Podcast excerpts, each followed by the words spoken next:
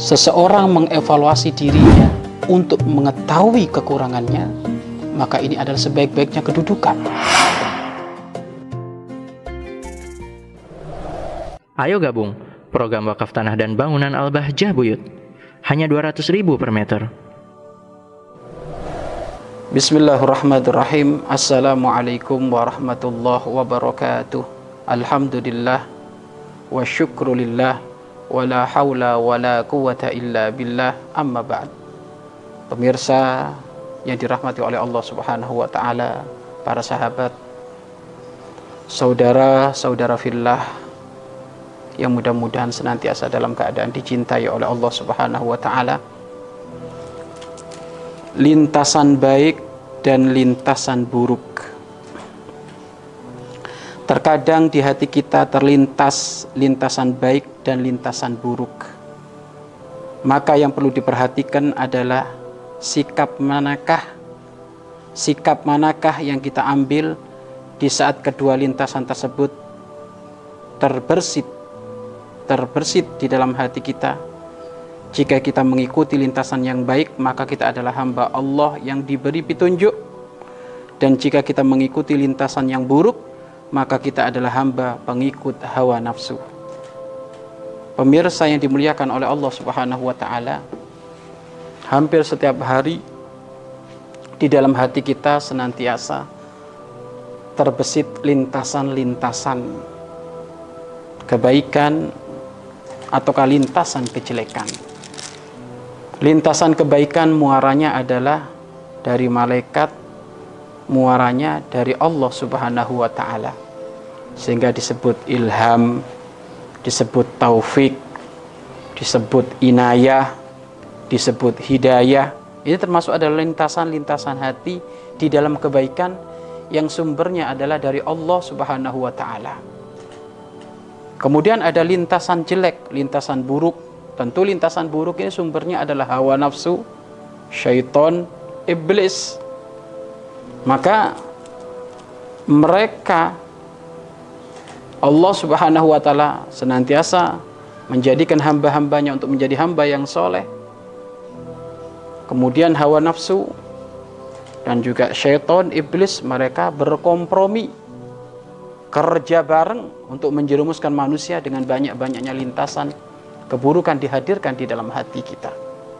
Maka kita harus mengenali beberapa lintasan-lintasan yang senantiasa muncul di dalam hati kita.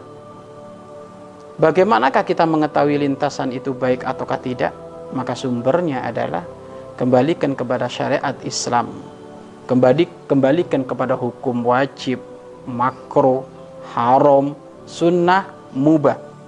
Kapan terlintas di dalam hati kita sesuatu yang mengharuskan kepada kita untuk berlaku melakukan sesuatu, maka tengok hukumnya sesuatu ini apa. Kalau dari hukum nggak ketemu, maka pendapatnya para ulama seperti apa, pendapat gurumu seperti apa. Kalau baik jalankan, kalau jelek tinggalkan. Kemudian lintasan-lintasan ini termasuk disebut oleh para ulama adalah jundun min junudillah, bala tentara Allah Subhanahu wa ta'ala yang senantiasa memotivasi hamba-hamba Allah untuk punya dorongan baik, punya motivasi baik, tergerak untuk segera melakukan amal ibadah kepada Allah Subhanahu wa ta'ala. Maka berbahagialah engkau jika setiap hari, setiap menit, setiap 1 jam dari 24 jam, kok hati kita ini lintasan-lintasan kebaikan yang menguasai. Tinggal perlu adanya respon. Kalau ada lintasan baik seperti itu, maka hendaknya direspon dengan segera. Kapan engkau terlintas melakukan kebaikan, pengen infak sedekah, maka segera respon dengan amal nyata infak sedekah. Masukkan duit ke kotak amal ada di masjid, atau berikan kepada yatim piatu, atau berikan kepada orang-orang yang lagi susah di pinggir jalan tersebut. Kapan engkau terbiasa menyambut lintasan baik dengan amal yang segera seketika, maka lintasan tersebut akan menjadi lintasan yang kuat, akan setiap hari akan muncul kebaikan tersebut. Akan tetapi sebaliknya, jika lintasan itu di dalam kebaikan tidak direspon, ditunda-tunda, maka lintasan kebaikan itu akan melemah. Dorongan kebaikan itu akan melemah. Kalau sudah melemah, lama-lama redup-redup, hilang. Tidak akan ada lagi dorongan kebaikan. Yang ada adalah kejelekan. Tak ubahnya seperti hanya orang yang suka nonton YouTube. YouTube itu, kalau yang ditonton itu adalah hal-hal yang positif, maka yang muncul ya positif terus. Yang biasa sering ngeklik pengajian, nanti nongolnya pengajian ustadz ini, ustadz itu, ustadz ini, ustadz itu. Tapi naudzubillah min dzalik, yang biasa nonton gak bener, nanti munculnya pun nonton gak bener. Begitu juga memori yang ada di dalam hati kita. Jika Allah memberi lintasan-lintasan kebaikan kok tidak segera disambut, maka lintasan itu akan meredup. Meredup pada waktunya hilang, pudar. Maka kalau sudah lintasan kebaikan itu hilang di dalam hati kita, maka yang menguasai adalah lintasan keburukan. Kalau sudah lintasan keburukan itu, maka hal itu adalah memacu seseorang untuk bermaksiat kepada Allah Subhanahu wa ta'ala. Memang tidak semuanya orang itu di dalam bermaksiat itu ada niat, akan tetapi lintasan pasti ada. Mungkin ada orang berangkat dari rumah, dia ingin menuju sekolah, ingin masuk kelas, ingin belajar. Akan tetapi di perjalanan tiba-tiba ada kemaksiatan terjadi di situ, sehingga dia melihat sesaat, tiba-tiba terlintas ingin melakukan, langsung melakukan. Padahal dari rumah tujuannya adalah baik. Yaitulah karena dia membiasakan untuk mendengar lintasan kejelekan. Kalau engkau dihadirkan di dalam dirimu lintasan kejelekan, maka pastikan tidak perlu disambut. Pastikan hilangkan, pastikan jauhkan. Jangan tiba-tiba di dalam hatimu terlintas, saya nanti akan berperilaku sombong, ya jangan dilakukan. Nanti saya akan riak, ya jangan dilakukan. Nanti saya akan mukul fulan bin fulan, ya jangan dilakukan. Segera sirnakan, hilangkan itu semuanya. Hilangkan dengan cara apa? Membikin kesibukan yang bermanfaat, dilupakan niat-niat yang gak benar tersebut. Kadang mohon maaf, kita sujud saja, rukuk saja, puasa saja, kadang di situ masih ada lintasan kejelekan. Lagi sujud, tiba-tiba terlintas di dalam hatinya, sujudmu lamahkan karena dilihat orang, dilihat temanmu. Loh, lagi sujud ngadep kepada Allah masih sempet, terbetik lintasan kejelekan. Maka jangan disambut. Kalau sudah menyambut biasa lintasan kejelekan, maka kejelekan ini akan terus memberikan dorongan kepada kita untuk berlaku kejelekan. Maka ahli Allah, perindu Allah Subhanahu wa ta'ala, maka hatinya ini ada filternya. Kalau sudah ada lintasan kejelekan, hilangkan. Nggak boleh masuk kepada wilayah hati kita. Tapi kalau lintasan kebaikan, dorongan kebaikan, ilham, hidayah, taufik dari Allah, segera sambut. Sehingga kita nanti akan menjadi hamba-hamba yang soleh. Sehingga suatu ketika diceritakan, ada dari kalangan para salafuna soleh, di saat beliau di kamar mandi lagi buang hajat, tiba-tiba terlintas melakukan kebaikan, pengen infak, pengen berderma, sehingga beliau langsung berteriak memanggil anaknya, wahai anakku, sini. Anaknya kaget, mau bapaknya lagi di kamar mandi. Ada apa, Pak? Kenapa kok ngobrol di kamar mandi? Enggak, saya terlintas kebaikan. Ada apa? Saya tolong ingatkan, kalau saya keluar dari kamar mandi, ingatkan saya mau infak sedekah ke tetanggaku sebelah sana.